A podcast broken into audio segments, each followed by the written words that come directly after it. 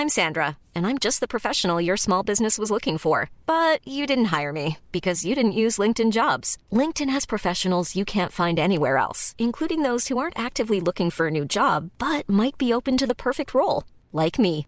In a given month, over 70% of LinkedIn users don't visit other leading job sites. So if you're not looking on LinkedIn, you'll miss out on great candidates like Sandra. Start hiring professionals like a professional. Post your free job on linkedin.com/people today. Muy buenas tardes, espero que se encuentren muy bien, queridos amigos de amigos de DocMock. Pues una, una presentación más con uno de los ahora con uno de los médicos que eh, fue, bueno, que fue y que sigue siendo mi amigo, afortunadamente. Este de la egresado de la poderosísima e inigualable justo Universidad Justo Sierra, ¿verdad? Este, eh, está bueno, y también él es médico general, aparte de todo es médico cirujano y tiene una, una eh, su especialidad en cirugía bariátrica. Obviamente, pues eso es como muy poquito, bueno, me refiero a muy poco o muy fácil de presentar, pero pues él nos va a, eh, él nos va a, este, a decir a detalle que, en qué consiste todo esto y él es el doctor Jonathan Rafael Matus Moro. ¿Cómo estás, amigo? Bien, bien, amigo. Aquí contento de verte después de hace buen rato porque solo habíamos, eh, nos habíamos escrito, ¿no? En algunas ocasiones, pero... No, sí, nada más. Yo creo que... Pero qué gusto de verte y de saludarte. Sí, no, y yo te sigo en redes sociales y digo, no estoy como pegado todo el tiempo, pero veo que veo que te va muy bien, digo, y, y, de verdad, literalmente hemos intercambiado palabras, lo máximo que hemos intercambiado antes de, es precisamente antes del programa, son tres minutos y eso es de verdad mucho. Entonces, de verdad me da mucho, mucho gusto este, verte y sobre todo, este, pues digo, es la verdad, digo, no es como porque seas mi amigo, la verdad es que sí es, este, al menos yo estoy muy orgulloso de ti, eh, estoy orgulloso de tu, de tu trabajo porque eh, realmente éramos éramos dos estudiantes que no, no, no sobresalíamos mucho, ¿verdad? no sobresalíamos mucho en, en, en, el estudio, ni que fuéramos muy, muy disciplinados, ni mucho menos, pero, pero esa es la, la muestra este, eh, fiable de que, de que todo se puede, ¿no? Y digo, realmente a partir de, de que salimos de la universidad, pues yo neta vi un cambio súper drástico en ti en cuanto obviamente eh, el estudio, porque digo, obviamente este, eres buena persona y todo, pero en el estudio sí, sí, sí estábamos como bien dispersos y preferíamos, ya cuando era lunes era de pensar en viernes porque nos íbamos a mi casa a jugar este PlayStation. A jugar, a jugar, sí, sí, sí, sí. Sí, sí, sí, son muy buenos tiempos, la verdad. Pero ahorita, pues la verdad es que sí, sí te, te, quiero decir, ¿no? La verdad es que es un orgullo tener un amigo como tú. Este, tienes una trayectoria muy, muy, muy chingona. Eh, y la verdad es que demostraste, digo, yo digo, no sé si lo sepas, no creo, pero eh, siempre tengo como referencia tu ejemplo de que eh, qué es lo que se tiene que hacer para pasar primero el examen de las ciencias médicas, que es el que es el examen que se tiene que hacer para poder ser un médico, para estudiar la especialidad, porque yo lo vi, digo, no lo viví al 100%, pero vi lo que tú hacías, veía los resúmenes que hacías, fui a un curso contigo, este, junto contigo, este, eh, en el que te vi eh, las ojeras del tamaño, de tamaños bíblicos, así impresionante, pero porque de verdad le dedicaba y deseaba ser cirujano, este, este Jonathan, ¿no? Entonces, eh, de verdad te digo, estoy orgulloso de ti, este, qué chido, pero que no quiero que nos expliques bien exactamente a la gente y a, un servidor, porque digo, yo sé qué es, pero a lo mejor no, no a profundidad. ¿Qué es la cirugía? Bueno, primero la cirugía general ¿Y qué, qué, qué, es la cirugía bariátrica, amigos? Para que tengamos como un poco más de contexto. Bueno, mira, la cirugía bariátrica, vaya, es un tema súper, bueno, desde mi punto de vista súper interesante. Sí, sí. Eh, es un tema en el cual hay muchísima desinformación, así, pero en extremo eh, desinformación, tanto en obesidad como en cirugía bariátrica.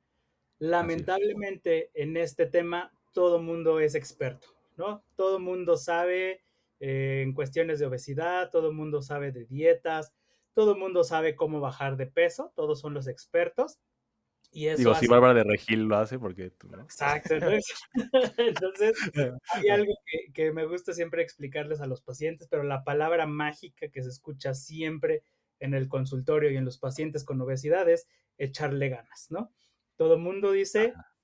échale ganas, haz dieta, haz ejercicio, no lo necesitas y así estás bien, ¿no? Esa es la palabra así de todos, todos los días en el consultorio, ¿no?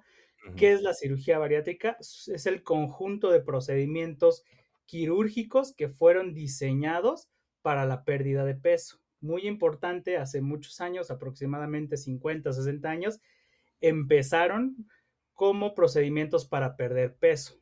Después de que se perdía peso, se dieron cuenta, o la evidencia mostró que había cambios metabólicos, ¿no? Entonces, actualmente eh, esa evidencia ha demostrado que la cirugía no solamente sirve para perder peso, ¿no? Es una cirugía metabólica que trae consigo, aparte de la pérdida de peso, muchos cambios en el metabolismo. De hecho, hay más de 200 mecanismos descritos por qué la cirugía bariátrica funciona, ¿no? Por eso la cirugía es algo tan exitoso comparado con los métodos tradicionales, ¿no? Los comparamos, eh, hablamos de los métodos tradicionales a hacer dieta, ejercicio, nutrición, psicología y medicamentos, ¿no? Eh, es algo bien, bien frecuente que dicen, bueno, que pasa con todos los pacientes. El problema no es perder peso, el problema es mantener esos resultados a largo plazo. Y todo eso es bien, bien importante entenderlo de por qué, por qué existe la obesidad, ¿no? El problema de la obesidad es que es un problema hormonal, ¿no?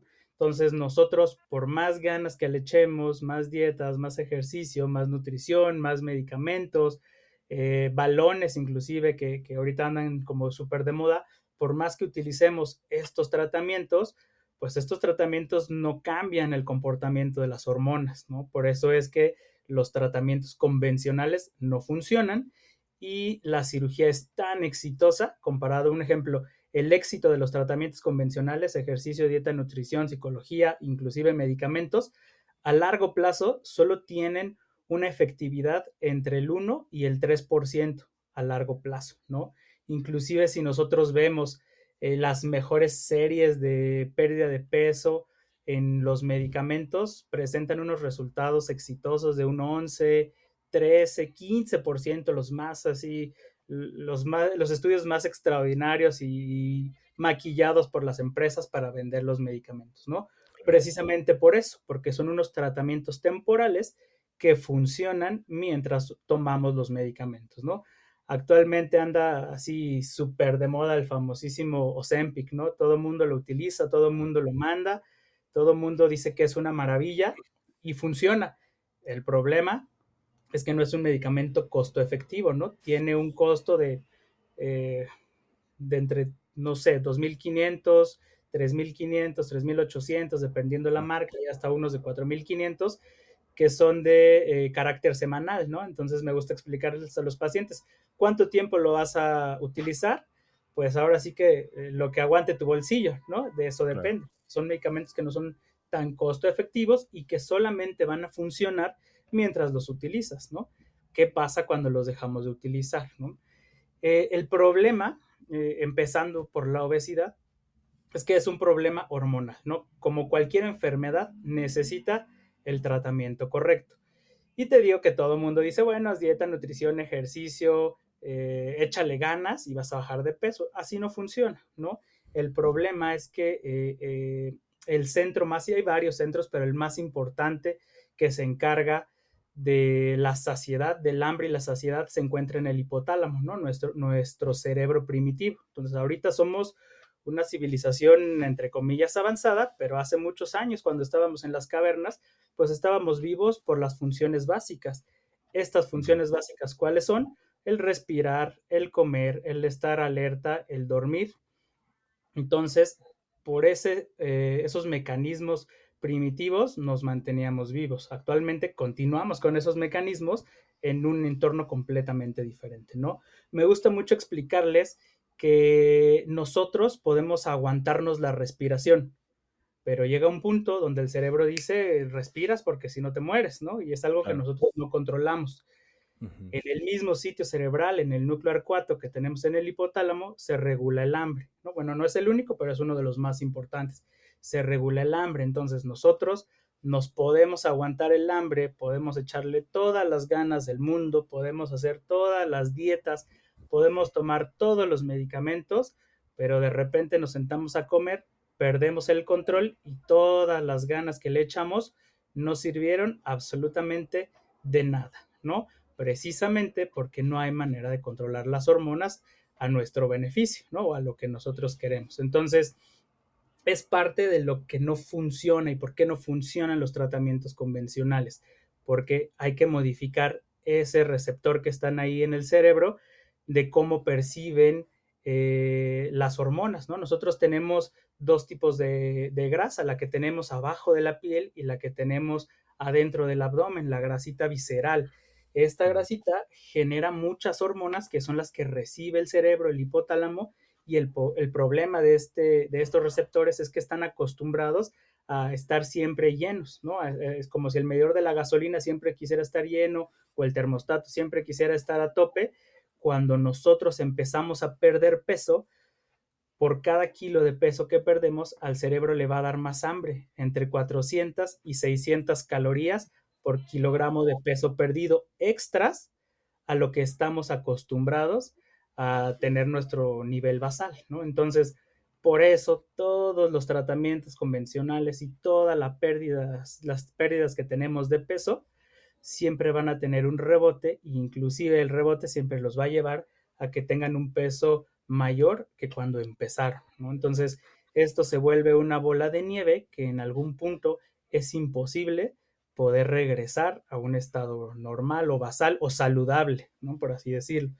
Entonces, por eso es que es bien, bien, bien, bien complicado para una persona poder bajar de peso, ¿no? No es, es muy curioso porque la cirugía bariátrica se, se retrasó mucho en cuestiones de avances y de este conocimiento, porque hace 70 años creían que, o bueno, comentaban, ¿no? Los cirujanos y la ciencia, que no querían estudiar eh, esto para hacer a las personas flojas, ayudarlas, ¿no? Porque se les creía que eran las personas flojas y ese es el estigma que existe, ¿no?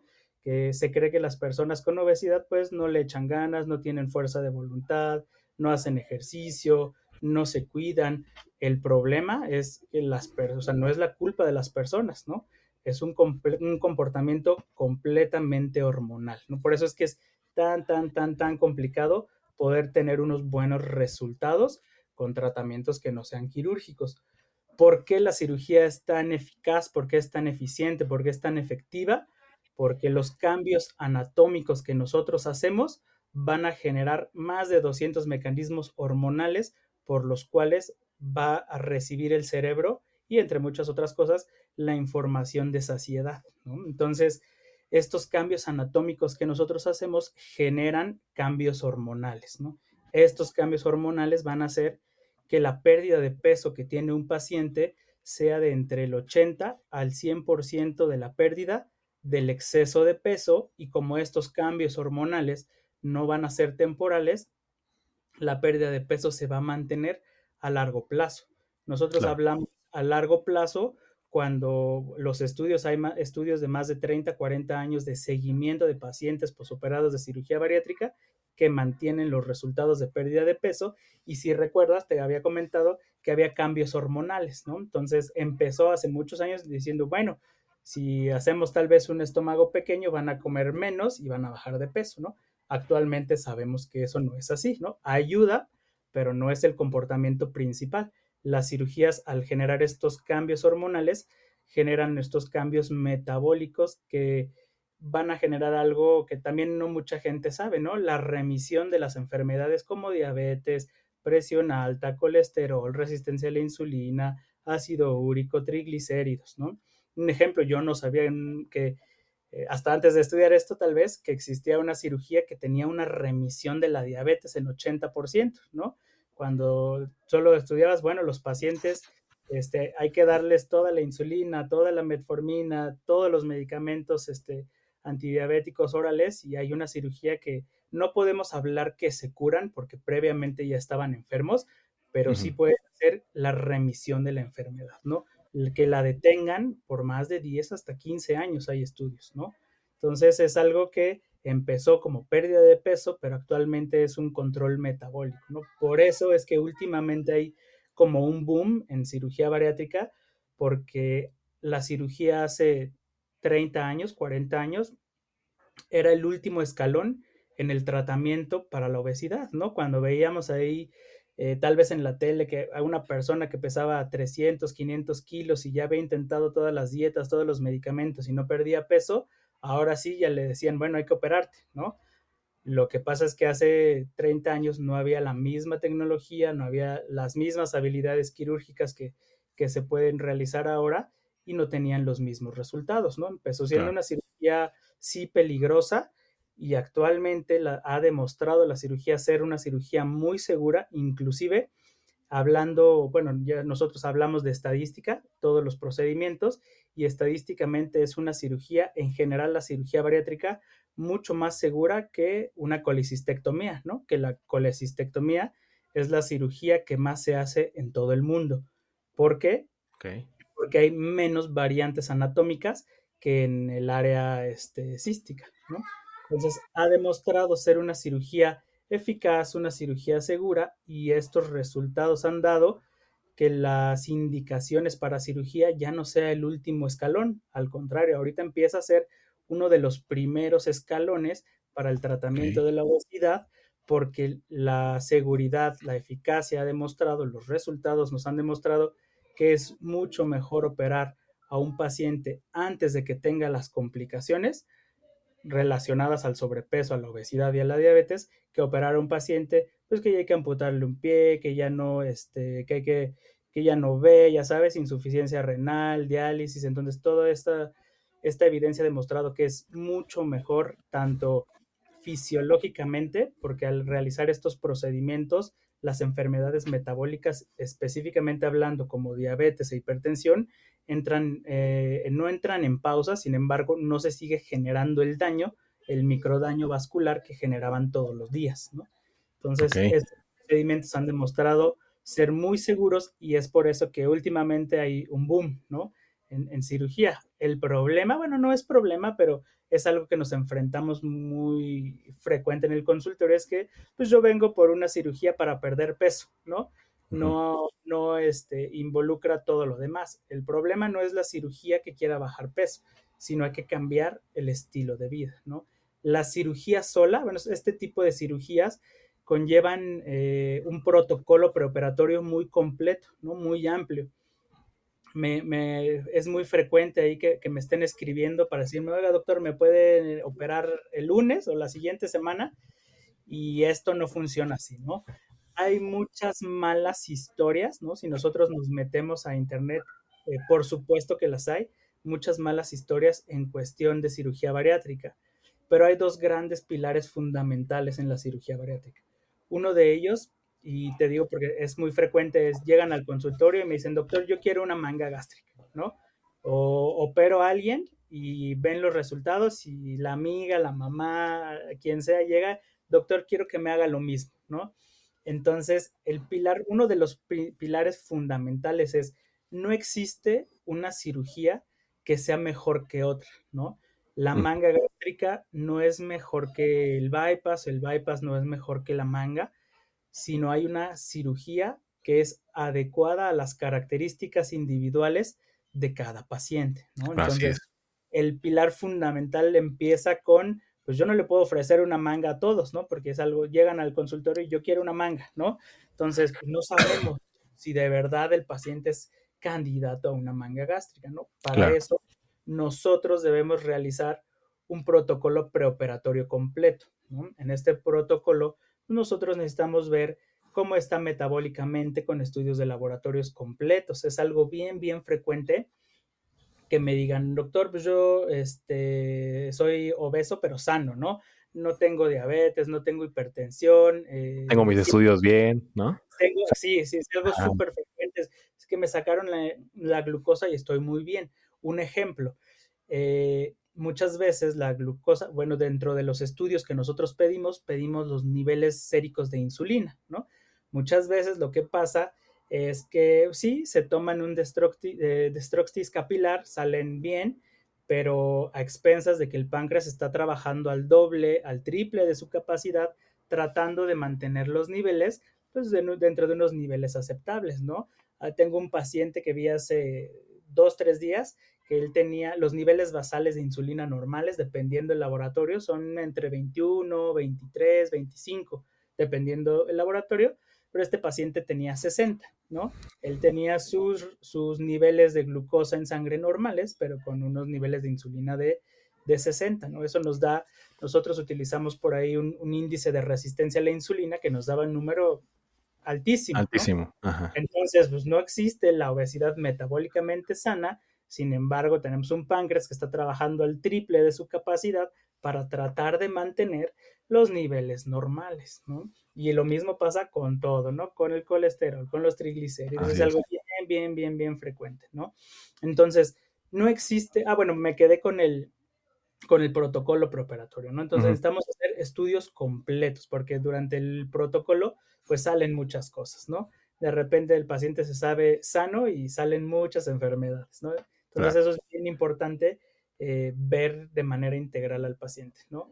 Número dos, necesitamos una endoscopía gastrointestinal porque vemos muchas características anatómicas que son fundamentales para tener una buena calidad de vida, ¿no? La palabra importante en cirugía de bariátrica es calidad de vida, ¿no? Si nosotros vemos todas las malas historias que hay en internet, es porque el paciente no tiene buena calidad de vida, ¿no? El paciente dice, bueno, pues sí perdí peso, pero eh, vomito todo, se me regresa el ácido, no puedo comer y entonces vamos a tener un paciente que no tiene buena calidad de vida, que no va a estar feliz y entonces sí se va a estar quejando de todo, ¿no? Entonces es algo bien, bien importante realizar una endoscopía. ¿Por qué? Hay que ver que el paciente eh, cómo está su anatomía esofágica, si tiene hernia yatal, si tiene reflujo, esofagitis, si tiene Helicobacter pylori, cómo está su estómago. Entonces, teniendo esta información, podemos ir eh, diferenciando hacia qué tipo de procedimiento va cada paciente, ¿no? Entonces, es súper importante los laboratorios, la endoscopía, que lo valore nutrición bariátrica, porque después de la cirugía, me gusta mucho decirles que no es eh, bueno, muchas veces también me pasa que la gente que conoce a alguien que se ha operado cree que los pacientes no comen, pero porque no pueden, ¿no? Los ven y, ay, pobrecito, no, este, no puede comer, ¿no? Al contrario, la cirugía genera un cambio en la relación que tenemos con la comida, porque antes de la cirugía es, pues no debo, no puedo, no me lo voy a permitir, pero al final lo hago, ¿no? ¿Qué pasa después de la cirugía? Que después de la cirugía la información que recibe el cerebro después de comer es estar satisfecho, ¿no? Entonces nosotros comemos, estamos satisfechos y el paciente ya no desea seguir comiendo, ¿no? Entonces, pues no, no es que no coman porque no puedan, no comen porque su cerebro ya no lo desea. Lo que cambia es que antes eh, se limitaban mucho para comer y ahora, como ahorita te explico más o menos cómo funcionan los procedimientos, pero los alimentos van a pasar mucho más rápido al intestino. Entonces los pacientes de, comer una o dos veces al día, que se comían la cantidad de calorías que tú quieres, en una sentada, ahora los pacientes se la pasan comiendo, ¿no? Los pacientes tienen que comer cada eh, cinco o seis horas, ¿no? Porque cada cinco o seis horas les da hambre, ¿no? Entonces por eso cambiamos la relación que existe con la comida, ¿no? De estar en un no debo, no puedo, cambiamos a Muchas veces me dicen los pacientes, doctor, pues es que acabo de comer, pues adelante, come lo que tú quieras, ¿no? Esa es la intención de la cirugía, olvidarse completamente de las dietas, ¿no? ya no sentirse culpable al, digamos, al comer algo, ¿no? Que ya, como dices. Por supuesto, por supuesto, ¿no? Las cirugías no están peleadas con poder eh, comer una hamburguesa, con comer pastel, con tal vez eh, tomarse algo. No está prohibido, digo, no está recomendado, pero como tal, no es que no lo puedan hacer, ¿no? La intención de la cirugía, si es algo que siempre dejamos claro a los pacientes, no es eh, perder peso, ¿no? Que eh, es una función que tiene la cirugía y por lo que van los pacientes, pero la intención es cambiar el estilo de vida del paciente, ¿no? ¿Cómo va a ayudar este cambio? Van a ir de la mano con nutrición, nutrición bariátrica específicamente, quien les va a enseñar su nuevo estilo de vida, ¿no? Entonces, no es que nuestros pacientes estén peleados y siempre les digo, no es algo que yo siempre les digo, pues tú vas a poder ir en la calle, vas a poder comer los tacos que se te antojan, pero en lugar de comerte 10, te va a caber uno, dos máximo, ¿no? Por ahí tengo... Porque ya te sientes lleno. que se come tres, ¿no? Pero dice, doctor, estoy a reventar, ¿no? Pues claro. no hay más espacio donde, ¿no? Esa es la diferencia, ¿no? Entonces sí es bien, bien, este, curioso que los pacientes que llevan una vida de, limitaciones, pero bueno, limitaciones a medias porque al final sí lo hacen, eh, después de la cirugía cambia su estilo de vida y ahora, oye, ahora tengo que comer a cada rato, ¿no? Entonces, eh, también tenemos que este, valorar el aspecto anímico y por eso también los tiene que valorar psicología bariátrica, ¿no? Porque hay muchos pacientes con trastornos de la alimentación que debemos de valorar, ¿no? Entonces es una valoración, bueno, y por ahí me falta la valoración cardiovascular, porque hay muchos pacientes que si tienen un exceso de peso de 100 kilos, pues ahí ya algunos que tienen problemas, ¿no? Hemos operado pacientes infartados con revascularizaciones coronarias, entonces hay que ser como muy, muy muy cautos, exacto, con estas valoraciones, ¿no? Entonces es una valoración de manera integral para poder tener unos buenos resultados, ¿no? Siempre me gusta decirles, pues no es llegar y operarme de la vesícula y, adiós, ¿no? Al contrario, las malas historias son cuando pasa esto, ¿no? Cuando de repente se van eh, muy frecuentemente al norte, a veces en el norte hay muy buenos grupos de cirujanos bariatras, pero no todos, ¿no? Entonces hay unos de, de, repente que van, se operan por allá, regresan y pues nunca en su vida los ve un, nutriólogo, nunca los ve... Eh, Psicología, ni endoscopistas, nada de eso. nadie, ¿no? Y entonces estos son los pacientes que de repente tienen una mala calidad de vida y son los que son los protagonistas de las malas historias, ¿no? De repente, alguna vez sí me metí ahí a internet a revisar cirugía bariátrica y pues ahí andan en los grupos de Facebook preguntándose entre pacientes, pues ya se me cayó el cabello, qué vitaminas me recomiendan, qué proteínas puedo tomar y unas cosas así entre pacientes. Hay unos pacientes que sí están muy bien informados, ¿no? Y hasta en el grupo los andan regañando de pregúntale a tu cirujano, ¿no? Que esa es la respuesta creo que más válida, ¿no? Pero se me hace muy raro como es un paciente, pregunta en un grupo de Facebook y no puede preguntarle a su cirujano, ¿no?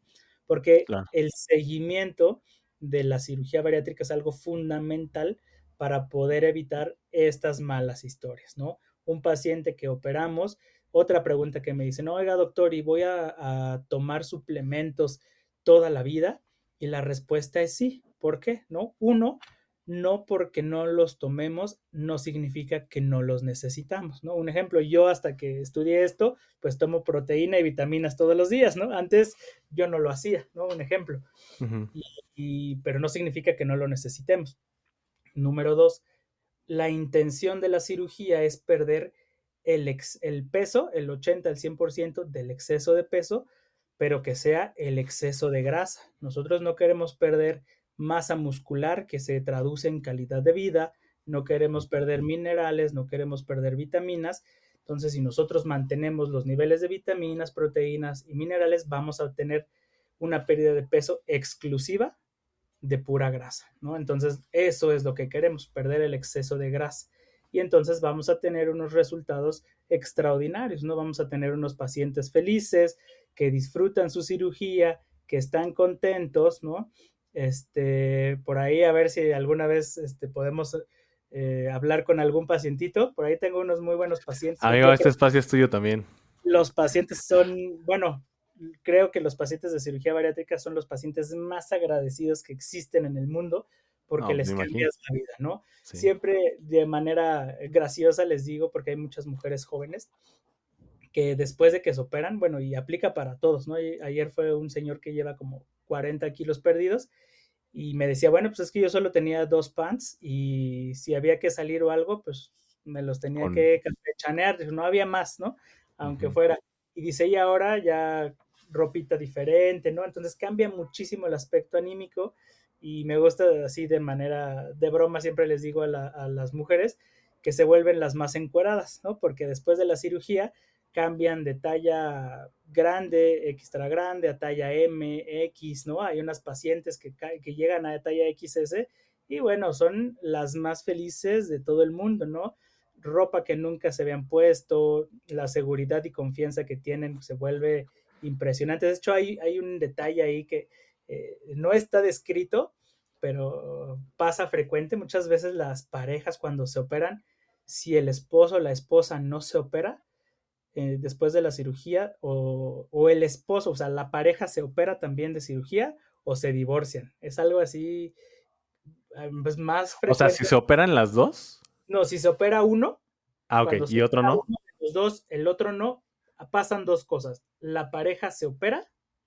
Ajá. Y ya, ¿no? Los dos continúan con un nuevo estilo de vida, porque los pacientes, una vez que se operan, nosotros los mandamos al gimnasio. Entonces, ah, están tomando suplementación proteínica, están perdiendo grasa, van al gimnasio, ganan músculo, tienen buena, este, buena pérdida de peso, están ganando masa muscular, hacen un abdominal y se ven musculosos, se ven fuertes, se motivan demasiado y los pacientes se vuelven así como, se vuelven fitness, ¿no? Todos. Entonces, el estilo de vida, muchos pacientes eh, tienen miedo a regresar como estaban antes. Entonces, eso ayuda a que su aspecto anímico no quieran ni siquiera portarse mal, ¿no? Claro. Entonces, ese estilo de vida no compagina con el estilo de vida anterior, ¿no? Entonces, eh, la pareja o se opera o terminan en divorcio, ¿no? Y, por ahí ya hay varios casos en los pacientitos que, el, que la pareja no se operó y terminan divorciando. Y supongo que ahí puede entrar psicología bariátrica o no. O sea, digo, no sé, ahí que es mi ignorancia, pero ahí puede entrar. Psicología siempre entra, siempre necesitamos una valoración preoperatoria de parte de psicología, ¿no? Porque de repente hay algunos pacientitos que tienen ahí muchos temas y, y, psicología, dependiendo de cómo los ves, cuántas sesiones van a tener, ¿no? Siempre está la, la puerta abierta para que los vean, ¿no? Por eso es, te digo, de manera... O sea, normalmente no entra en, en de posoperación, o sea, que generalmente es preoperatorio. Habitualmente no tanto, una, dos, dos sesiones tal vez máximo, digo, dependiendo de los requerimientos del paciente, pero es raro, ¿no? Habitualmente dos, tres sesiones es más que suficiente. Pero bien ya es para que entren y bajarle el narcisismo, porque dices, así como dices que... que, ¿No? pasa, eso pasa. No, está chido. Oye, no, está bien interesante eso de las parejas, porque imagínate que el, esposo que o esposa son sedentarios y, y ven que su pareja está así y está muy activa y todo, entonces espérame, a ver, a ver, aguanta, o sea, aquí estábamos todas las tardes echando pastel y de repente ya, no, pues es que sí. La, la persona que se opera tiene un cambio impresionante en el estilo de vida y habitualmente así la, la, respuesta que obtengo es de lo único que se arrepienten es de no haberse operado antes, ¿no? Es como hay muchísimo, como existe mucha desinformación, mucho tabú, todo el mundo te digo que es experto, todo el mundo opina, lamentablemente, inclusive los médicos les dicen no te operes, ¿para qué te operas? No dejes que experimenten contigo, no, no dejes que vas a tomar vitaminas toda la vida, hablan así pues desde el desconocimiento, ¿no? Y hay muchos pacientes, yo creo que el 95% de mis pacientes no tienen una red de apoyo familiar que esté de acuerdo con el procedimiento, ¿no? He operado señoras que su pareja no está de acuerdo, sus hijos, todo mundo les dice que no, ¿no? Sí, y, ahora imagínate que se supone que el experto, tu médico de cabecera diga que no te operes, pues obviamente te vas a sentir eh, Exacto, con menos motivación, ¿no? Acabo de, me acaba de pasar una paciente que fue a operar Aguascalientes, creo que en diciembre, justo la operé el 28 de diciembre. Ella se iba a operar como por mayo, todo mundo le dijo que no, su nutrióloga, que por supuesto no era nutrióloga bariatra, ¿no? Porque cuando no saben del tema, ese es el problema, que todo mundo opina. Su nutrióloga le dijo que no, su médico internista le dijo que no, que no iba a tomar medicamentos para la diabetes toda la vida, que era cuestión de que bajara de peso, este, por ahí creo que el cardiólogo también le dijo que no, entonces pues como que se desanimó y no se quiso operar. Y algo que siempre es una de las cosas principales es que el paciente quiera operarse, ¿no? Entonces, si el paciente anda dudando o algo, mira, yo, bueno, al menos yo opto por así, ¿no? Déjalo así hasta que tú te des cuenta y tú lo desees y lo quieras, entonces van a regresar y se van a querer operar y entonces van a ver todas las maravillas que tiene la cirugía, ¿no? Entonces, esta señora se, me dijo, doctor, voy a, echarle, ganas de aquí a diciembre y todo, y me escribe en diciembre, doctor, eh, ya empeoró mi diabetes, no pude bajar nada de peso, ahora sí me quiero ah, Era diabético. Entonces, era diabético. Y no tenía mucho exceso de peso. No, no, no tengo el dato a la mano, no me acuerdo, pero no era mucho. Entonces, eso es lo que argumentaban todos, ¿no? ¿Para qué te sometes a algo tan extremo? Este, no lo necesitas. Ya, la historia de sí, de todos los días. Entonces se opera, al otro día la operamos, la cirugía tiene un efecto metabólico en cuestión de los niveles de glucosa en las primeras 24 48 horas. Entonces, se opera la paciente que ya utilizaba insulina, metformina y otro antidiabético oral, no me acuerdo cuál. Pues después de la cirugía la operamos y tenía glucosa de 120. Al tercer, tercer día de la cirugía tenía glucosa de 95, ¿no? Wow. Y le digo, bueno, eh, para que le enseñes tus, tus, resultados a todos los que te dijeron que no, ¿no? Que es algo bien frecuente. y al médico in your face, ¿no? En tu sí, cara. Es algo así, bien, bien, todos los que te dicen que no son los que te dicen después, qué bien te ves, felicidades. Bueno, te voy a contar una historia que me pasó a mí en mi propia échala, casa. Échala, Ajá.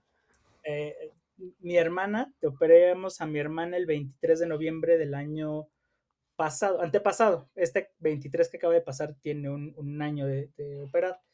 Pues mi hermana sufrió con obesidad toda su vida, ¿no? Si yo desde que me acuerdo, ella tenía obesidad, hacía las dietas, bajaba para las bodas, ya sabes, ¿no? Y los últimos 3, 4 años estaba, oye, opérate, oye, opérate, y no, que no. Mi hermana siendo médico, ¿eh? No me da miedo, no, okay. que el cáncer, no, que el cabello. Un día por ahí la vi subiendo unas escaleras y vi que ya no podía caminar y la última vez que le dije, oye, te consigo todo gratis, opérate. O sea, solo tienes que decir que sí y ir a las consultas, ¿no? Me dijo que no. Dije, bueno, pues ya, no, no está en mí, cada quien, ¿no? Lo dejé morir por la paz y pasaron, no, no sé, como unos ocho meses tal vez. Y me dice, oye, pues ya no puedo caminar, me duelen los talones, las rodillas, la cadera, este, ahora sí quiero que me operes, ¿no? Uh -huh. Entonces, eh, cerca de, de, la fecha que me dijo que sí, y ya organizando todo, una fiesta familiar por ahí, y ya sabes, las tías, ¿cómo que te vas a operar?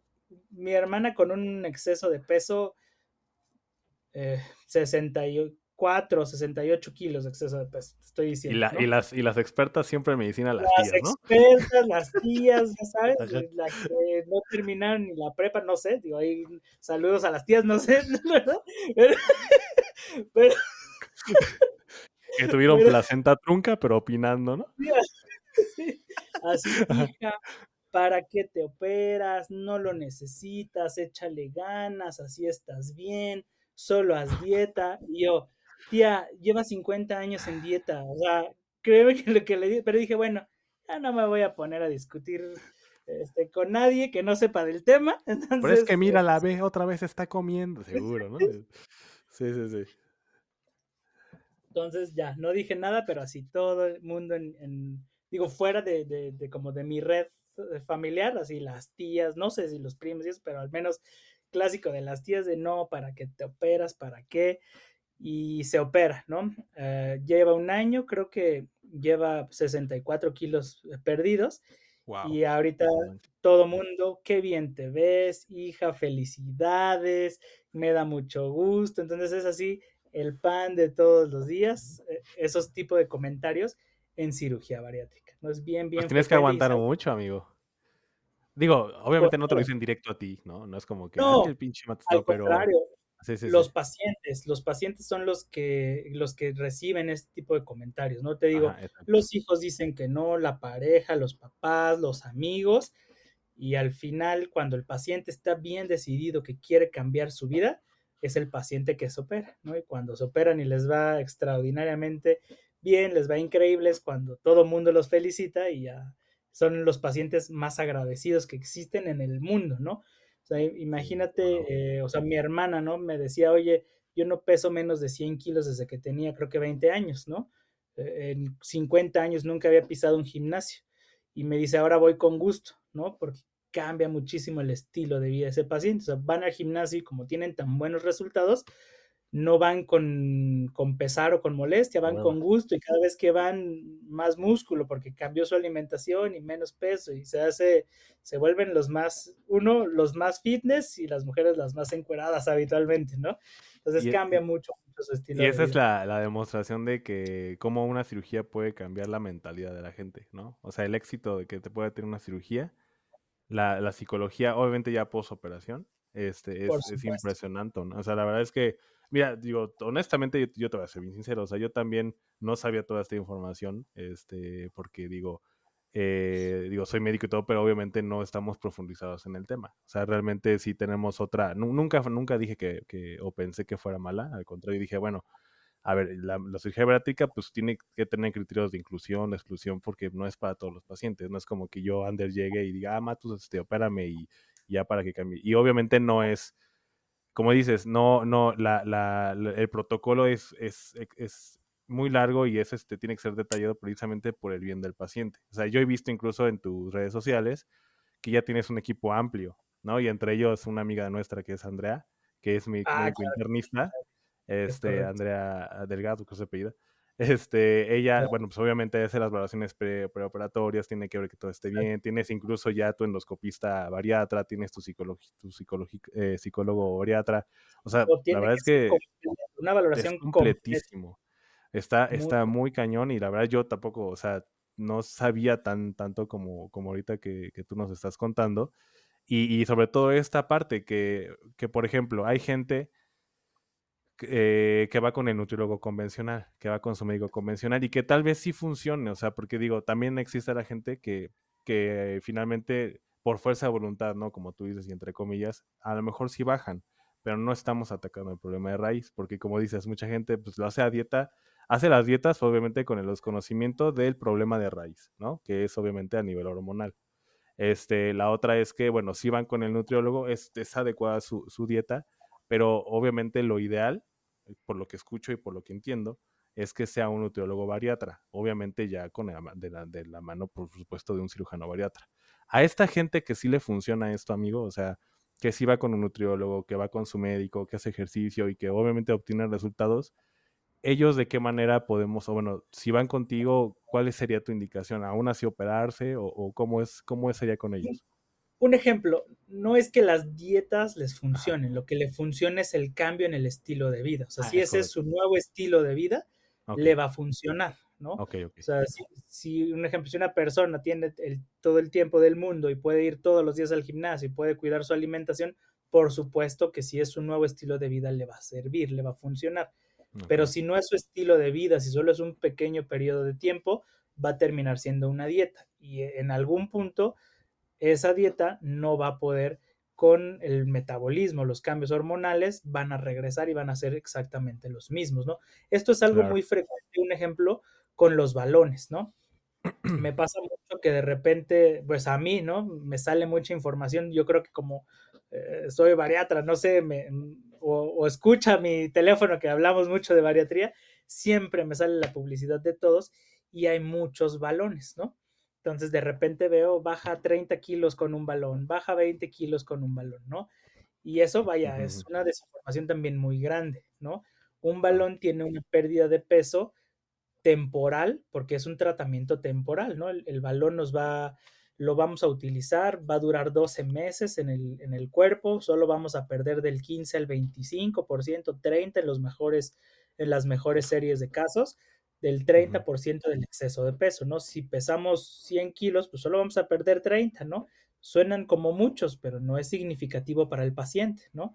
Si tenemos un paciente que pesa 10 kilos, solo va a perder 3, pues tampoco es significativo. Y me ha pasado, yo que no he puesto uno solo, un solo balón no he puesto, Ah, porque he visto muchos pacientes que de repente llegan conmigo y me dicen, oiga, doctor, pagué carísimo el balón y bajé 6 kilos, ¿no? Le digo, bueno, pues yo qué quieres que te diga, ¿no? Tal vez la información que te dieron no fue la correcta, ¿no?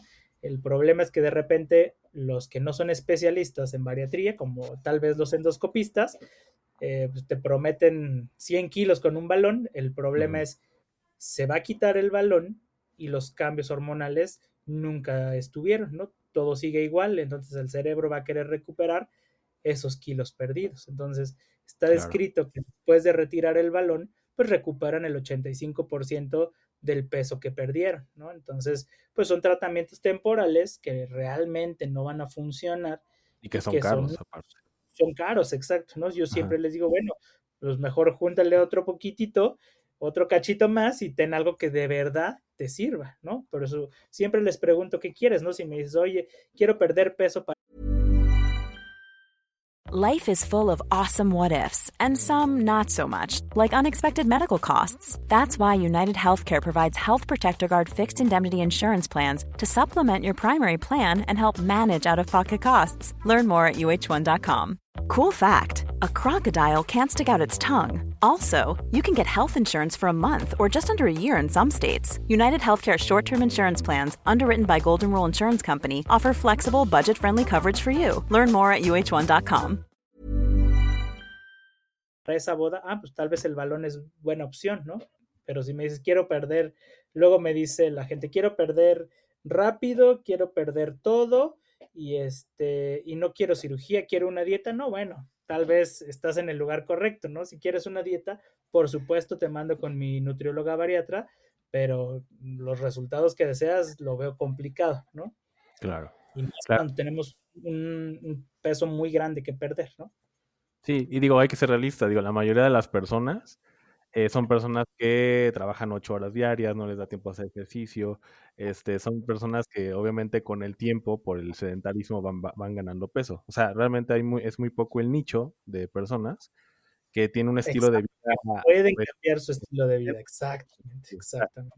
Siendo realistas, son los del pico de la pirámide, ¿no? Porque pues realmente son, son personas que, que pues tienen todo el tiempo del mundo, como tú dices, pero la gran mayoría están, están invadidos por el godinato, por así decirlo. O sea, están trabajando ocho horas diarias, no pueden hacer ejercicio, piensan que únicamente con la dieta, pero no es así. O sea, realmente, y a veces la rompen, o sea, no se llevan comida al trabajo, están comiendo en el trabajo, están ganando peso en el trabajo, quieren hacer la dieta en la noche, cuando ya no, obviamente ya no sirve, ya no sirve de absolutamente nada. Y, y, realmente pues no se está atacando el problema de raíz que es a nivel hormonal, ¿no? Y en este caso, este, tus pacientes que son, la mayoría son mujeres, ¿O son hombres? La mayoría, yo creo que el 90% o hasta un poquito más son mujeres, ¿no? Eh, yo creo que van con el pretexto de la vanidad, o más bien van con el pretexto de la salud, pero pues cuando los subimos al, al InBody, porque muchas veces me preguntan cuántos kilos tengo que tener de exceso de peso para ser candidato, ¿no? No funciona así como un número mágico, hay que valorarlos, hay que ver.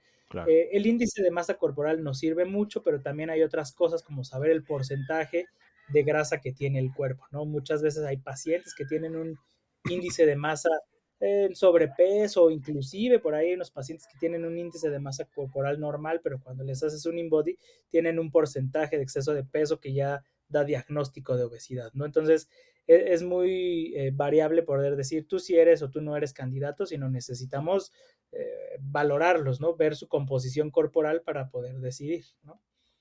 ¿Qué es lo que están buscando? Está súper bien.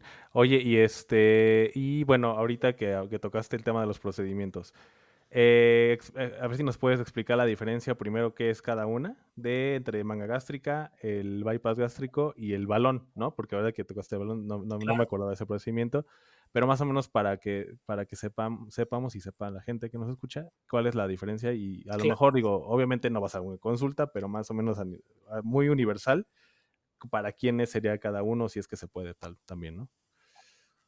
Ok, ok, mira, el balón eh, es un procedimiento endoscópico, se, se, pone a través de una endoscopía, a través de una sedación ligera, por lo cual no requiere cirugía. Es un procedimiento de unos 15 minutos tal vez, en el cual vamos a introducir un balón, una esfera de eh, un material plástico que está hecho, diseñado para estar en contacto con el estómago, que el ácido no lo deshaga, ¿no? Está diseñado para... Hay muchos tipos, ¿no? El más frecuente es el que tiene entre 6 y 12 meses de duración. Va a ocupar la mitad del espacio del estómago o inclusive tres cuartas partes, dependiendo de la cantidad de líquido que nosotros le pongamos. Y es eso, nos va a dejar el estómago lleno. Entonces nosotros queremos comer, y pues ya no hay más espacio donde pueda entrar, ¿no? Entonces, pues vamos a comer poquito, ¿no? Vamos a comer poquito y eso va a, va a hacer que exista una pérdida de peso. Habitualmente, como está el balón lleno, pues genera náuseas los primeros días, de tres a cinco días más o menos tienen náuseas los pacientes. Hay unos que no los toleran y por eso debemos saber más o menos con cuánto líquido ponerlo. Pero bueno, va, va a llenar el espacio del estómago y no va a haber más espacio para la comida, ¿no? Por eso empiezan a perder peso.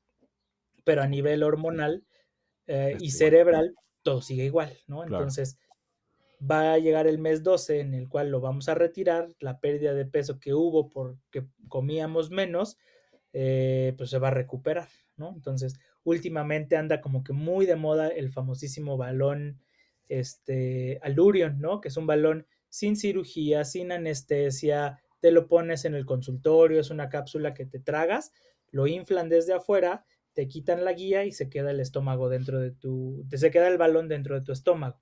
Es un procedimiento que vale 95 mil pesos, que solo va a hacer que pierdan el 15% del exceso de peso, que te va a durar de 4 a 6, a 6 meses más o menos, se deshace solo, lo desechas pues solo vas a perder el 15% del exceso de peso, ¿no?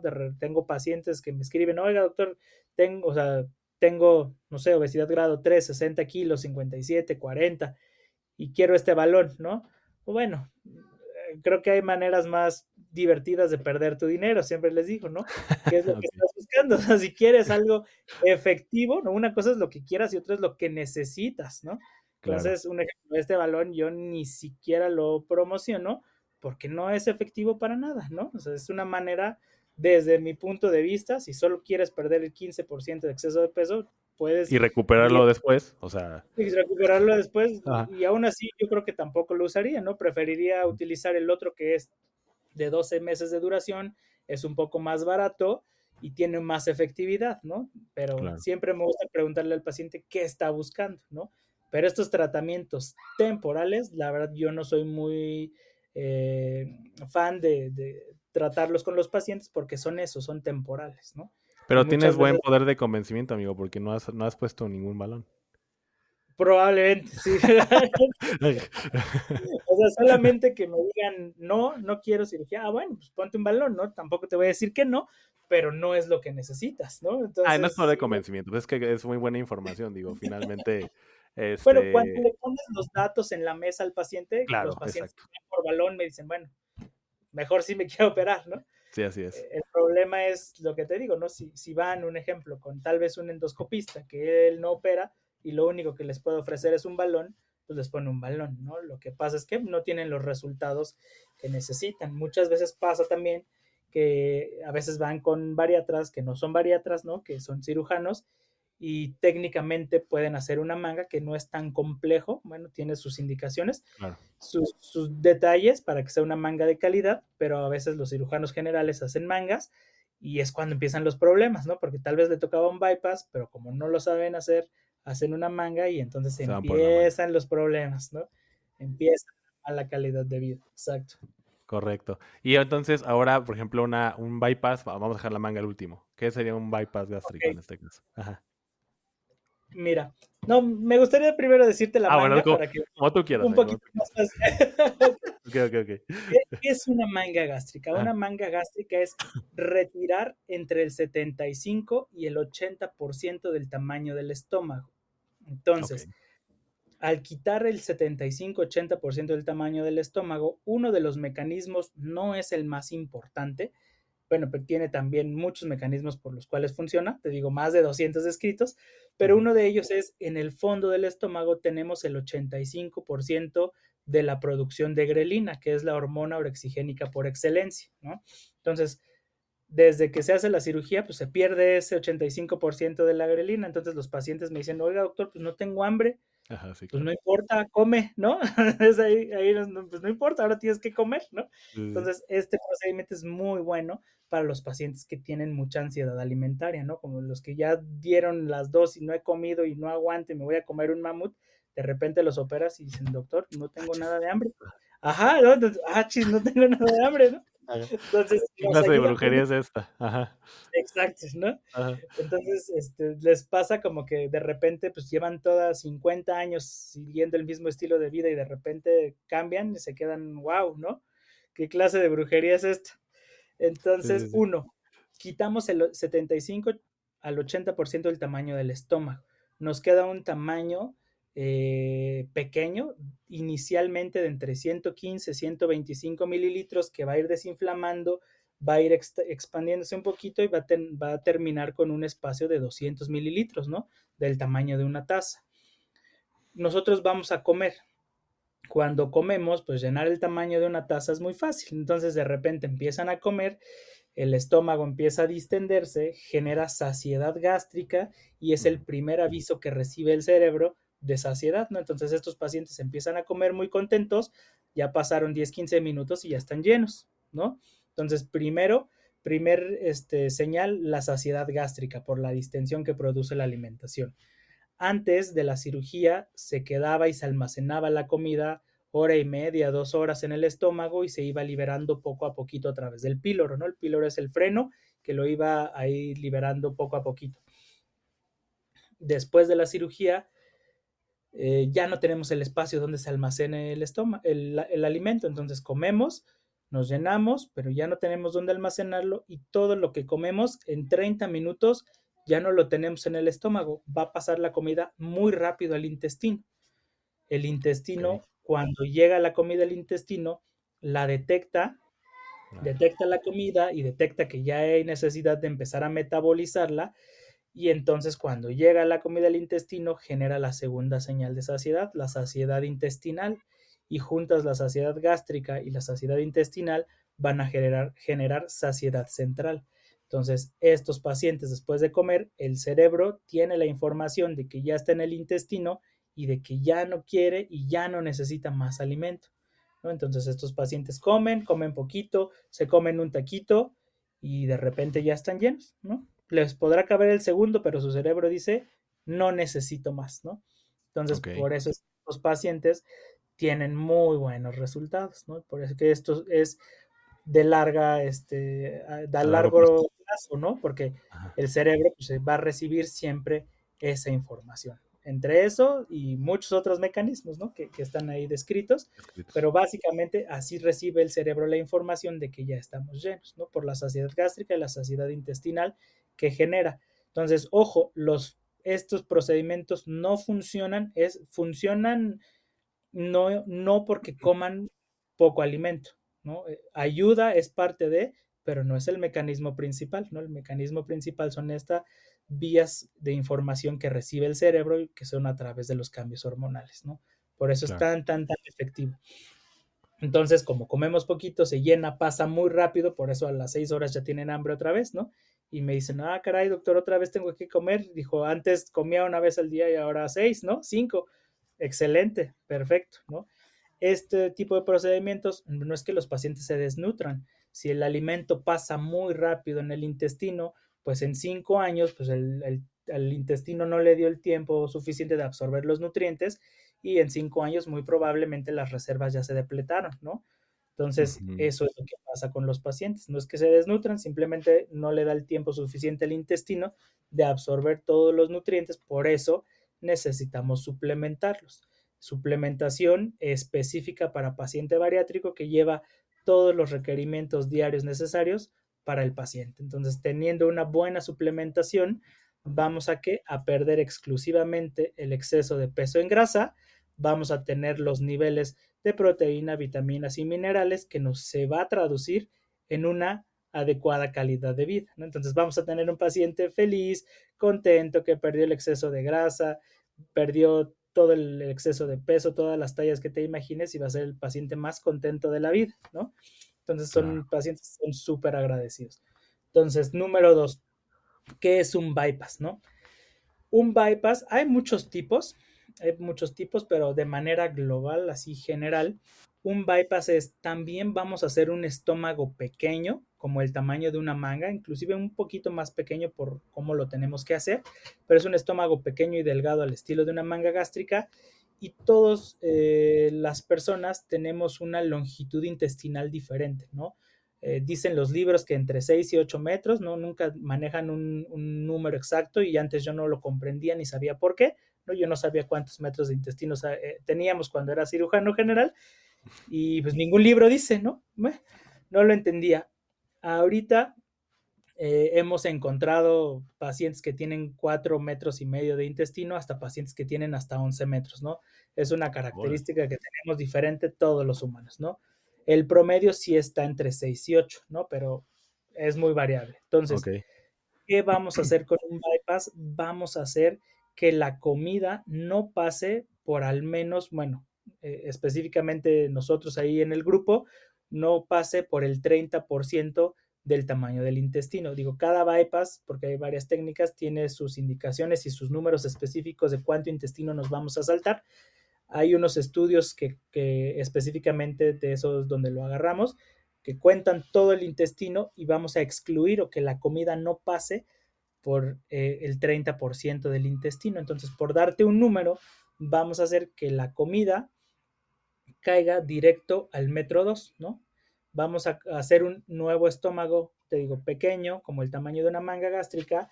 Vamos a unir el intestino, pero vamos a hacer que la comida caiga directo al metro 2, ¿no? Saltando los primeros dos metros de intestino.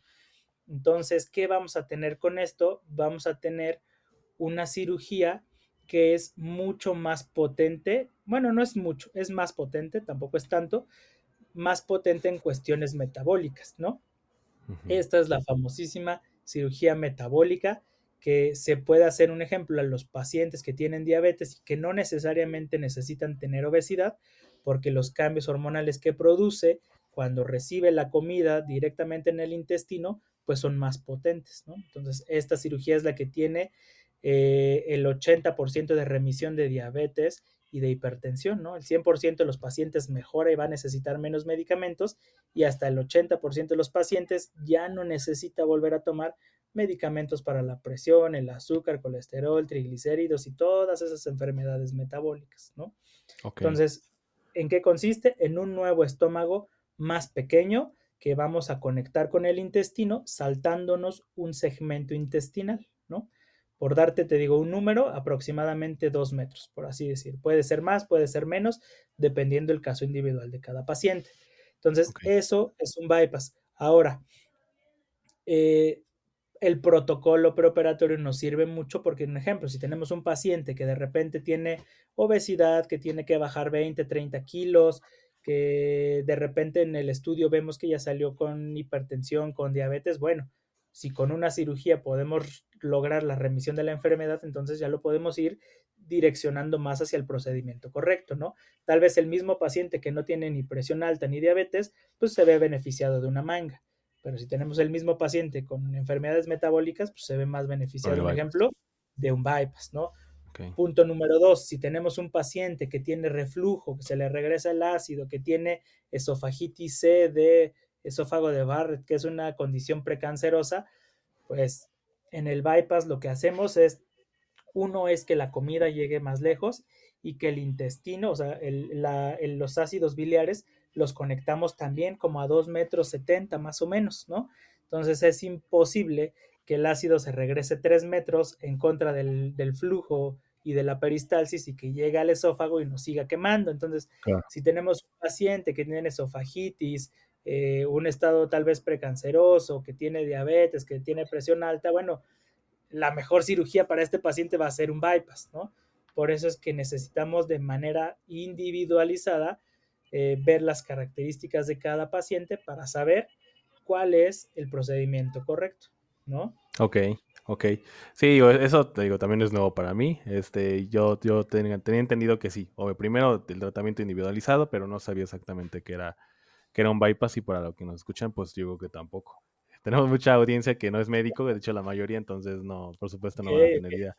Y, y la verdad es que digo, al menos te voy a contar algo, mi, mi suegra es una de ellas que decía, ah, yo quiero este, un manga gástrico, no quiero, porque digo, es una persona que a lo mejor sí tiene una, un grado de obesidad, pero pues obviamente mi, mi, ignorancia y mi desconocimiento es, ah, pues si quiere le, me le digo a, en este caso pues eras tú, ¿no? El único que conocía, este, o espérese, ¿no? Pero pues no, o sea, realmente no hay que esperarse, mejor sí hay que ir y, ver de qué manera puede ser evaluada y, que vaya, ¿no? En el caso, por ejemplo, también mi mamá, o sea, muchas personas que, que, que, tienen este desconocimiento, pues es una muy buena opción. Y la verdad es que como tú dices, sería bueno que, que sí invitáramos a uno de tus pacientes o a, pues a lo mejor de manera semanal, mensual, no sé, pero sí de manera periódica para que se dé cuenta la gente a muchos pacientes, son los más agradecidos del mundo. Sí, no, y, no lo dudo, ¿eh? Tengo alguien que, estoy seguro que va a acceder a, ah, pues platicar su caso. Lo traemos y yo, y yo la verdad es que ya con toda esta información que tú dices, sí estoy dispuesto como a difundir más esto, porque, o sea, realmente sí, sí, no solamente es como mejorar la calidad, sino además podemos poner un granito de arena en, en disminuir esta tasa de, de, obesidad, de complicaciones de diabetes, de pacientes que se tengan que estar este, dializando, hemodializando, este, pacientes hipertensos que lleguen a complicaciones como un EBC, por ejemplo, ¿no? Que es un evento vascular cerebral. O sea, todas estas complicaciones las podemos ahorrar con este, con este tipo de información. Digo, obviamente también. Hay, estudios, o sea, es mucho más barato operarse que mantener las complicaciones del sobrepeso con enfermedades metabólicas como diabetes e hipertensión. Ya está completamente descrito, ¿no? Pues en México, las primeras tres causas de muerte son relacionadas al sobrepeso y a la obesidad, ¿no? Entonces, sí es algo así como lo dices, es completamente... No, te cambia todo. O sea, entiendo esta parte de la estética. O sea, sí, por supuesto que ya imagino las chavas acá que no se tomaban fotos ni, ni para nada. Ahora ya se toman hasta de todos los ángulos, ¿no? No, no, no, no. Luego te enseño unas fotos los pacientes. ya me imagino, ya imagino tu Instagram lleno de... de... Eso que tienen los pacientes y son en serio las más agradecidas de todo el mundo. No, no, y te digo, lo estético y en esto que contamos, ¿no? O sea, imagínate cuántas vidas no, en tu caso, cuántas vidas no salvaste de, de o sea, literalmente no salvaste y de que, y de las, y, vidas que no mejoraste su calidad y evitaste que, es, que entrara este tipo de complicaciones de, de, de ceguera, de insuficiencia renal, de, de, amputaciones, o sea, imagínate, o sea, es una cosa Acabo de operar un paciente, yo creo que tiene menos de un mes, Ajá. que tiene que tenía antecedente de dos infartos y dos revascularizaciones cardíacas. Entonces, ese paciente de repente su cardiólogo le dijo, opérate, ¿no? De los únicos, creo que el primero que de repente le dijo, opérate porque si no te vas a morir. Le mandamos un saludo a ese cardiólogo. Le mandamos, exacto. Ah. me buscó, le dije, sí, perfecto, llegó con, con toda su valoración cardiovascular. Mi deber era que lo viera también mi cardiólogo, entonces lo vio nuestro cardiólogo, también nos dijo, que se opera anticoagulado, este, antiagregación plaquetaria, todo. Ya se operó, lleva, no sé, como 10 kilos, no, no sé, no ha regresado todavía, no, no le toca. Ya le va a tocar aquí al mes, pero ya llevaba como 9 kilos más o menos en las primeras dos semanas. Y por ahí lo vieron sus familiares, ay, qué bueno, que no sé qué, ya se le empezaron a disminuir los, ya se le quitaron los medicamentos de la diabetes, de la hipertensión, ya nada más toman los antiagregantes y me dice, ay doctor, pues yo pensé que ya me iba a morir, ¿no? Y pues ahí porque tuvimos la suerte que el cardiólogo fue el que le dijo, ¿no? Bueno, si, si te operas para que no te mueras ahorita, ¿no? Claro. Pero hay casos de todos, ¿eh? No, y esto es un mensaje a los médicos también. O sea, y digo, yo me incluyo. Digo, yo nunca fui de, no se opere, no voy a... Te voy a contar otra historia. Oye, fueras historias contigo, May. Tú sabes de que vamos a tener que dividir esta entrevista entre... Ay, ay. Mi hermano, cirujano pediatra. ah, sí eh, lo conozco. bueno, mi hermano es cirujano pediatra. Sí, sí, sí. De repente su esposa, mi cuñada, me dice, oye, fíjate que tengo una hernia este, cervical, me está doliendo mucho la cabeza, el hombro. Este, yo le digo, bueno, pues, ¿qué te dijo el, qué te dijo el neurocirujano, no? Uno le dijo que se tiene que operar y otro le dijo que creo que no se tiene que operar, que, que había que aguantar la cirugía pero los dos le dijeron, baja de peso. Y bajando de peso va a mejorar tu, tu molestia. Y ella no tenía un exceso de peso, no me acuerdo, creo que tenía un IMC tal vez de 25, 26, estoy exagerando, creo que eran 8 kilos, 7 los que tenía que perder. Y yo le dije, bueno, a ver, si tienes que perder peso, ¿se te va a quitar el dolor? Me dijo, sí, me dijeron que pierda peso y con eso voy a mejorar. Pues opérate, ¿no? Le digo, te operamos, pierdes peso y vas a estar feliz, ¿no? Mi hermano, te digo, siendo médico, siendo cirujano, siendo pediatra, ¿cómo dejas que te mutilen el estómago? no te operes así, ¿no? Siendo yo cirujano bariatra, haciendo todo, mi hermano no estaba de acuerdo, mi cuñada dijo, bueno, a mí no me interesa, yo me este, no te estoy pidiendo dinero, yo me voy a operar, ¿no? Ah, Entonces ah, ya le dije a mi cuñada, bueno, organízate todo, voy tal día, hazte los estudios y voy y te opero, ¿no? Entonces, este, se hizo los estudios, todo, la operamos, perdió, no me acuerdo si 12, 15 kilos, y me dice, ya no necesito ni un solo medicamento para el dolor, no me duele la cabeza, no me duele el brazo, no tengo ningún problema con la cirugía, con la con el dolor y entonces pues ya no tienen que operar la de la columna, ¿no? Con el con únicamente con la pérdida de peso de, que tuvo después de la cirugía y mi hermano que era el médico y cirujano y todo, que le dijo que no se mutilara, es el que, ah, no, bueno, pues sí sirve, ¿no? Creo que Ah, sí siempre, sirve. siempre. Siempre lo sí que sirve. mi ¿no? hermano sí está chido. Sí, sí, No, te digo, esto estamos, así yo creo que es algo que nos enfrentamos todos los bariatras, los cirujanos bariatras es de todos los días, ¿no? Con No, además son como creo que el lado oscuro de la medicina, ¿no? Yo creo que todos van a decir, ¿para qué chingados te, te operas? Y o para qué vas con ese cirujano. No, no, no, tú baja de peso, te, yo te presento a la nutrióloga Sí. recién egresada de, de no sé. No, y pues ya con él. imagínate, imagínate, este, pues los internistas, ¿no? Que van a decir, no, ¿cómo se va a operar? No, no vas a tener con este, es- vitaminas toda la vida. O bueno, yo siempre les digo que prefiere tomarse una o dos vitaminas al día a inyectarse insulina, eh, metformina, glibenclamida, eh, su atorvastatina sí, sí, toda la vida. ¿Qué prefiere, no? Ah, Y que no, a nivel pues, renal eso a largo plazo se ve perjudicado, ¿No? o sea, no, claro. No, pues entonces, sí está muy bien, me da mucho gusto. Oye, y, y digo, ahora sí que, porque esto va a decir, bueno, pero pues cuánto, va a decir la gente, ¿no? Más o menos como cuánto, este, cuánto va, va valiendo una manga. Digo, no sé si dependa, ¿no? Pero más o menos un promedio. Depende, depende mucho el hospital. Bueno, un ejemplo, yo lo que hago es, depende del hospital donde se quieran operar, ¿no? No es lo mismo claro. operarlos en, en un hospital pequeño, hospitarlos en Grupo Ángeles, tal vez, ¿no? Sí, claro. Eh, yo lo que hago es ofrecerles a todos la misma calidad, es pues, mi misma anestesióloga bariatra, eh, mis cirugías siempre son con tres cirujanos, ¿no? Pero yo, mi socio que es cirujano bariatra, el- la persona que nos, que nos está camareando también es cirujano bariatra, que es un amigo mío también, porque eso hace que la cirugía sea mucho más segura, ¿no? Si te operamos tres cirujanos, no es lo mismo que yo opere con, no sé, con la interna, ¿no? Con Sí, la no, enfermera no, que está aquí, ¿no? Digo, yo me puedo, eh, tal vez a mí eh, económicamente no me conviene, ¿no? Pero pues, yo prefiero dormir tranquilo, ¿no? Que eh, siempre les digo a los pacientes, si yo duermo tranquilo, tú vas a dormir tranquilo, tu familia va a dormir tranquila y entonces todo va a estar perfecto, ¿no? Si yo no duermo tranquilo, entonces empiezan los problemas. Entonces, Es ¿qué hago yo? Siempre opero con mi anestesióloga, que es anestesióloga bariatra, con Wow. mis este, socio, que es cirujano bariatra, y mi otro amigo, que es cirujano bariatra. Con eso podemos tener una cirugía mucho más rápida, mucho más segura. Si algo no le gusta a alguno de, de- de mis ayudantes, pues nos regresamos a ver, ¿no? Hasta que los tres estemos contentos y seguros de los resultados, pues se termina la cirugía, ¿no? Entonces, ¿yo qué, qué hago? Les ofrezco la misma calidad en diferentes hospitales. Entonces, un ejemplo, aproximadamente, eh, manga gástrica en el Hospital Ángeles Londres es 150 mil pesos y bypass 155. El mismo procedimiento en el Hospital Star Médica baja una manga a 109 y un bypass a 125.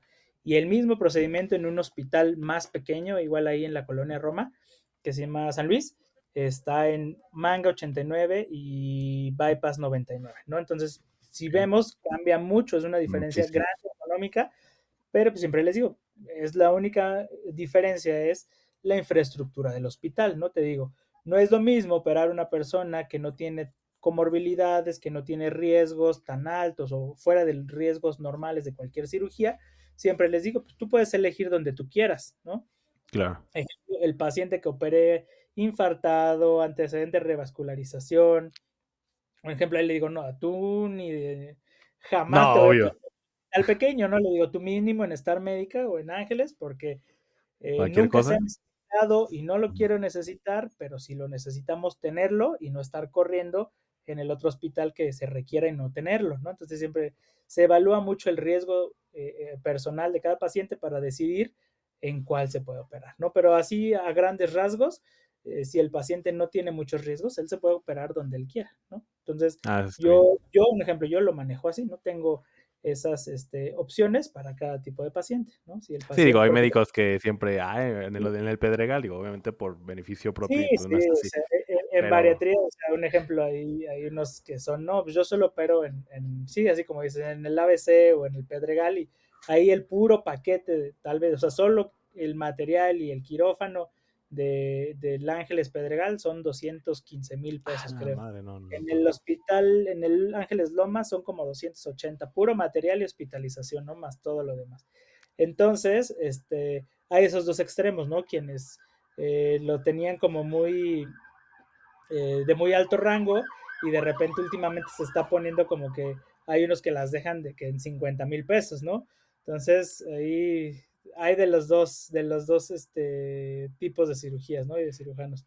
Te digo, yo pues, podría tal vez dejarlo más barato, pero yo prefiero dormir tranquilo, irme a mi casa, mira que nadie me moleste y que el paciente tenga buenos resultados, ¿no? Entonces, sí, totalmente. Un poco más este, costoso para, para los pacientes, pues yo prefiero que los resultados sean extraordinarios porque al final un paciente feliz y contento, pues va a traer más, ¿no? Que operar un paciente que le vaya ahí moderadamente bien, que esté sufriendo, que si de repente algo se complica, no tengas el material o no tengas la infraestructura necesaria para poder este, darle el tratamiento correcto a ese paciente, ¿no? Entonces, sí es, es un tema importante, ¿no? la cirugía bariátrica es las malas historias que existen es porque el paciente bariátrico, el paciente obeso, pues es un paciente enfermo, ¿no? Que tiene muchas comorbilidades. Entonces, la línea de, de seguridad es muy pequeña, ¿no? Puede convertirse en una catástrofe muy rápido. Entonces, claro. tenemos que estar, bueno, al menos, este, así como me lo enseñaron, eh, un saludo a mis maestros, ¿no?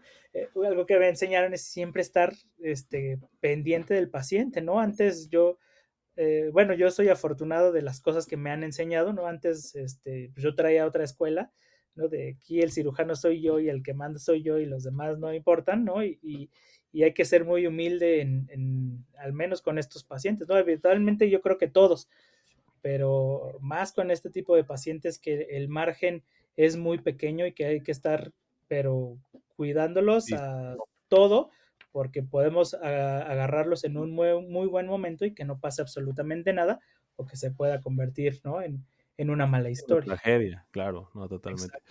No, y está bien, digo, yo creo que, digo, como te digo, yo creo que sí sería bueno hacer esta parte que dices, es una muy buena idea de, de traer a un paciente. cuenta con, cuenta con ah, Perfecto, lo armamos, ¿eh? Y, eso ya... Para, pero tiene que ser pronto, porque creo que va a entrar a la residencia en febrero, quien yo sé que Ah, pues entonces mañana. no, entonces, no, pues entonces lo, lo armamos pronto para que nos den ese, ese tipo de, de, mm, ¿cómo le llaman? De historias, porque eh, sí, sí existe mucha, mucha, pues sí, digo, no, no, no es culpa de, de, los que no son médicos, porque precisamente para, para eso son, para eso son pacientes y para eso tienen a su médico, pero también para que al mismo tiempo los médicos este, se enteren de, de este tipo de, de, historias y aparte de, lo que está basado científicamente, ¿no? O sea, no, es como que... Y, no estamos diciendo este, mentiras, todo está completamente demostrado, todo hay evidencias científicas. O sea, no sé, antes en cirugía, en cosas de cirugía general, yo no había leído tanto de fisiología, no había un tema que tuviera tanta fisiología y número dos, tanta evidencia científica, porque esto lo tenemos arrastrando de hace 60 años es nosotros contra el mundo, un ejemplo, ¿no? Sí. Hay que estar demostrando con datos para darles un periodicazo a todos los que dicen que no sirve, ¿no? Entonces es la manera como, como ha demostrado, ¿no? Con números y con realidades, ¿no? No, y aquí digo, no sé, se, me ocurre, ¿no? Aquí entierran muchas cosas de estos que, de la cirugía estética, de esto. Amigos, de verdad, esta parte de la bariatría no, no está muy bien, o sea, siento que le han dado muy poco foco, o sea, siento que está como muy infravalorado, siento que, que no sé, como que no está bien, bien difundido esta situación. Cuando están, siento que la difusión de otras cosas, pues a veces siento que no están muy bien, muy bien, al menos a mi gusto. Y esto es de lo que debería de verdad estar como bien presente. El problema, un ejemplo, el problema de, que hay con cirugía bariátrica es que uno es una cirugía costosa, ¿no? Sí, sí, claro. Entonces, el material que utilizamos es costoso, el material, el quirófano, todas las valoraciones, todo es muy costoso. Y es difícil, un ejemplo, para una institución pública tener una clínica de obesidad, ¿no? Por, Precisamente por estas cuestiones, ¿no? Si no te pueden dar una cita para operarte de la vesícula, para que tengamos todas estas valoraciones es mucho más complejo, ¿no? En una institución pública. Y un ejemplo, en México hay muy poquitas instituciones públicas que pueden hacer eso, ¿no? Ahorita creo que queda el GEA, el General y el 20 de noviembre y creo que el siglo XXI y párale de contar, ¿no? Al menos en la Ciudad de México. Y entonces no hay muchos pacientes que puedan tener el acceso a estos procedimientos y este, y el resto suelen ser como muy costosos, ¿no? Entonces, los pobres pacientes andan ahí peregrinando a ver quién los puede operar, porque muchas veces, pues lamentablemente no tienen los recursos para poder realizarse esta cirugía, ¿no? Entonces, pues yo me acuerdo que cuando salí del, del, curso, pues creo que les dejamos como 100 pacientes ya listos y programados en espera de, de una fecha para poder operarse, ¿no? Porque ahí en el hospital era de los lugares que más operábamos, en, al menos aquí en la Ciudad de México, ¿no? Claro. No, y ojalá que, que digo, sí entiendo que es muy caro, pero que en tu caso tu grupo de, de, de, colegas y todo vaya subiendo poco a poco, poco a poco, porque sí creo que no, o sea, yo no, no conozco muchos que tengan este, esta, este tratamiento o esta valoración tan integral como la de ustedes, ¿no? O sea, tienes tú todo lo que es y termina en bariatra. No, sí, o sea, tienes mi médico internista que supongo que en el caso de nuestra amiga Andrea, pues tuvo que fletarse y actualizarse en esta cuestión de la bariatría. O sea, también. Sí, no, no, no estaba muy o de hecho. Eh, estoy muy orgulloso de Andrea porque yo le estuve insistiendo de que, oye, Andrea, por favor, haz esto, haz esto, ¿no? Y por ahí anda ya tomando el diplomado de nutrición en cirugía bariátrica, entonces, pues, ahí se está dando cuenta de, de esto, ¿no? De, de, de, todo lo que, todo lo bueno que tienen estos procedimientos, que muchas veces es que el problema es que esto, un ejemplo, nadie lo sabe porque no viene en un programa de medicina, nunca lo vemos. Yo terminé cirugía, yo no sabía que existía, yo no sabía cómo funcionaba, no nadie te, o sea, ni siquiera los libros de cirugía general vienen con los mecanismos fisiológicos del intestino, ¿no? Son cosas que yo aprendí que, que no venían, te digo, en los libros básicos de cirugía general, eh, no viene la fisiología completa de, de, cómo funcionan los intestinos, ¿no? Uh -huh. Eso lo viene a aprender en los libros de cirugía bariátrica, ¿no? Entonces, hay muchísimo desconocimiento porque no viene dentro de un programa, ¿no? Como tal. Al menos ni en el programa universitario, y, digo, en la nuestra, pero creo que ninguno, y tampoco en cirugía, ¿no? Salvo los eh, cirujanos que tienen en su hospital sede el servicio de cirugía bariátrica son los únicos que tienen un poco de conocimiento y eso te digo, vemos, ¿no? Un ejemplo aquí en el general, eh, pues se sabe que existe el servicio, pero si el residente no se para, pues nadie va a ir por él, mira, ven a ver esta cirugía, ¿no? Claro. Entonces, este, también puede salir y no conocer nada de... Sí, está muy limitado. Siempre, es casi, casi siempre es ginecología, pediatría, medicina interna. Sí, lo básico. Cirugía, lo básico, ¿no? Digo, y está perfecto, digo, no, no es como que estemos diciendo que esté mal, ni mucho menos. Pero sí, no, la verdad es que yo tampoco, yo tampoco.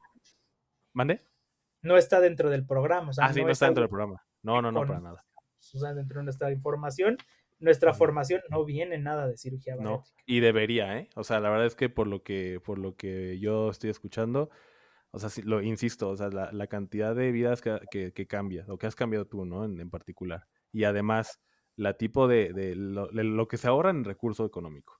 Y además lo que te ahorras en complicaciones a nivel de diabetes, de hipertensión, síndrome metabólico, o sea, todo este tipo de cuestiones, o sea, de verdad, eh, creo que, creo que si de verdad estuviera muy, muy, muy bien, que creo que a lo mejor no les conviene, ¿verdad? Este, que, que, que no hubiera tanto dinero destinado a este tipo de complicaciones. O sea, la verdad es que sí creo que, que, valdría la pena difundirlo mucho más. Este, digo, yo al menos, este, así como Andrea que, que, está actualizándose, yo, yo también pongo mi granito de arena en cuestión de comunicación, ¿no? En, claro, en difundir más este, esta parte porque sí es muy importante. O sea, al menos yo tampoco sabía todo lo que me estás diciendo. Bueno, la gran mayoría. Obviamente tienes como los conceptos porque soy médico, pero pero ya muy profundo y, y, sobre todo el impacto que tiene a nivel fisiológico, psicológico, Hombre, económico, social, todo eso, o sea, es impresionante. Entonces, yo pongo mi granito de arena y empezamos con el con la invitación de tu, de tu paciente, ahora ya va a ser residente. Tú dime y, cuándo, yo te lo... Lo invitamos, sí, sí, lo invitamos. Yo creo que a ver si para, para antes de que termine el mes, para que supongo que en febrero empieza su propedéutico de, de la residencia. Entonces. Eh, sí, el primero de febrero creo que ya entra en labores pues ahí está. Entonces lo, lo, planeamos rápido para tenerlo aquí en el espacio y lo, y lo y este y para que nos cuente cómo le fue y pues para que vea la gente que esto sí es costoso, sí, pero vale la pena. O sea, vale la pena porque van a gastar más en otras cosas que... que, o sea, hay, hay, ya números y estadísticas que te digo, o sea, sale más barato. O sea, tal vez de inicio es como más costoso, pero si lo vemos a, a, cuestión de cinco años a futuro, es mucho más económico que las complicaciones de, cirugía bariátrica, de complicaciones relacionadas a la obesidad. Sí, sí. Este. Entonces, este, inclusive hay algo así, ¿no? Que yo escuchaba a mi maestro que me decía, no, este, hasta gastan menos en comida y yo, ah, caray, ¿no? Y luego les preguntaba a los pacientes, oiga, y los pacientes solitos, no, pues ya gasto mucho menos porque me compro esto y me dura una semana, ¿no? Y dije, ah, caray, mira, hasta en comida están ahorrando los pacientes. De, de hecho, hay otro estudio donde los pacientes, o sea, la gente en general, ¿no? Este, las personas, si gastaran menos en sus comidas de trabajo, porque todos los que obviamente este, trabajan en oficina y todo esto, si, si todo lo que gastan al mes de comida, de verdad es muchísimo. Entonces, imagínate un paciente que, se, llega a intervenir con esta, con la cirugía bariátrica, ¿cuánto ahorran económicamente? Entonces, al mismo tiempo, estás mejorando la calidad económica de esas familias. O sea, es que son muchas cosas. O sea, son muchas cosas que creo que, van una de la otra y que es un engrane. Entonces, yo creo que sí sería bueno eh, darle seguimiento a este tipo de, y sobre todo, obviamente, a tu, a tu, a tu equipo de trabajo, amigo. Yo con mucho gusto. Yo, una de las de los objetivos de este espacio es, tuvimos hace poco una doctora que está en Minas Raíces, en tu caso, pues que tu clínica, o sea, muchos doctores que tienen emprendimientos y mi intención también es, pues, darlos a conocer y ojalá, y sí ha pasado, afortunadamente, gracias a Dios ha pasado, que un psicólogo llega, ah, ¿sabe qué? Yo lo escuché con el doctor Moctezuma y por eso venimos para terapia. Ah, perfecto. Para mí eso ya es ya es este. Ya, cumplí. Ya, cumplí. Yo ya me siento orgulloso de mí. Sí, sí, sí. Entonces, imagínate ahora con esto, ¿no? Entonces, yo la verdad sí voy a poner mi grito bien, amigo. Este, vemos, ahí platicamos de qué manera podemos trabajar juntos. Yo sí quiero, porque sí. quiero. Ahí me importa mucho que la gente esté informada y que si podemos mejorar la calidad de, de, de parte mía comunicándolo, yo con todo el gusto del mundo. Entonces, este, y aparte, ya ahora sí que contigo particular, este, insisto, me siento súper orgulloso de ti, amigo, de verdad. Un, un, salto del 2010 para acá, o sea, es como, pues es que me acuerdo cuando te digo, íbamos a jugar a mi casa y todo esto, y ahora ahorita, es así, la verdad es que sí es un cambio bien, bien drástico, por supuesto, para bien. Este, no solo de ti, estoy orgulloso de nuestro grupo de amigos que hemos tenido, ¿no? En el caso de, de Andrea, que también ya es un médico internista, en el caso de, de, Carlos Castor, que, está como oftalmólogo. O sea, muchas cosas que, veo y la verdad es que me siento súper orgulloso de ustedes. Este, me da mucho gusto que les vaya bien, que estén felices. De verdad, a mí, a mí me, da mucho gusto verlos exitosos, este, al menos en mi, en mi definición de éxito, porque sé que es subjetivo, pero yo los veo muy bien y, este, y de verdad creo que, que van a llegar todavía mucho más lejos y si yo puedo ayudarles a, a, ser todavía más conocidos, créanme que mejor. Lo digo, no es un espacio que lo escuchan millones, pero al menos ya un poquito, este, ya va, va, subiendo poco a poco. Entonces, si yo puedo ayudarles también, amigo, de verdad, me, da mucho gusto haber estado contigo. Y nada más cuéntame rápido, este, ¿tienes eh, algún, bueno, tengo una red social tuya que es Instagram, este, si me puedes pasar igual un contacto para ponerlo ahí como en la, en la descripción del, del, del del podcast. Sí, claro que sí, claro Me las pasas, este, y ya con eso para que te contacten, este, y estén en contacto contigo para que cualquier duda, cualquier, digo, no es consulta, eh, también hay que aclarar, no les va a dar consulta por teléfono el doctor Matos, por favor. Absténganse a eso porque esto no pasa. Pero por favor que pregunten nada más este, eh, por el doctor Matos, consulta, redes sociales, este, porque ya tienes tu, y obviamente va a estar el equipo de trabajo también de, del doctor Matus, entonces, este, para que lo sigan, para que hablen y cualquier duda con él, ¿va? Claro que sí, amigo, te agradezco mucho el espacio y la charla y, el verte también, ¿eh? Qué buenos recuerdos me, trajiste ahorita a la, mente con... Sí, con todo sí, claro que sí, amigo. No, pues agradezco a ti, este, te, te, te mando un fuerte abrazo y, y yo te estoy escribiendo la semana que viene para, para hacer lo que decimos, a darle difusión a esto. Pues te agradezco mucho, amigo. Te mando un abrazo fuerte y a los que nos escuchan, qué bueno que lo escuchen para que estén más informados. Y bueno, pues no me queda más que agradecerte, amigo. Que tengas excelente fin de semana. Igualmente, saludos a todos. Gracias, amigo. Bye. Bye.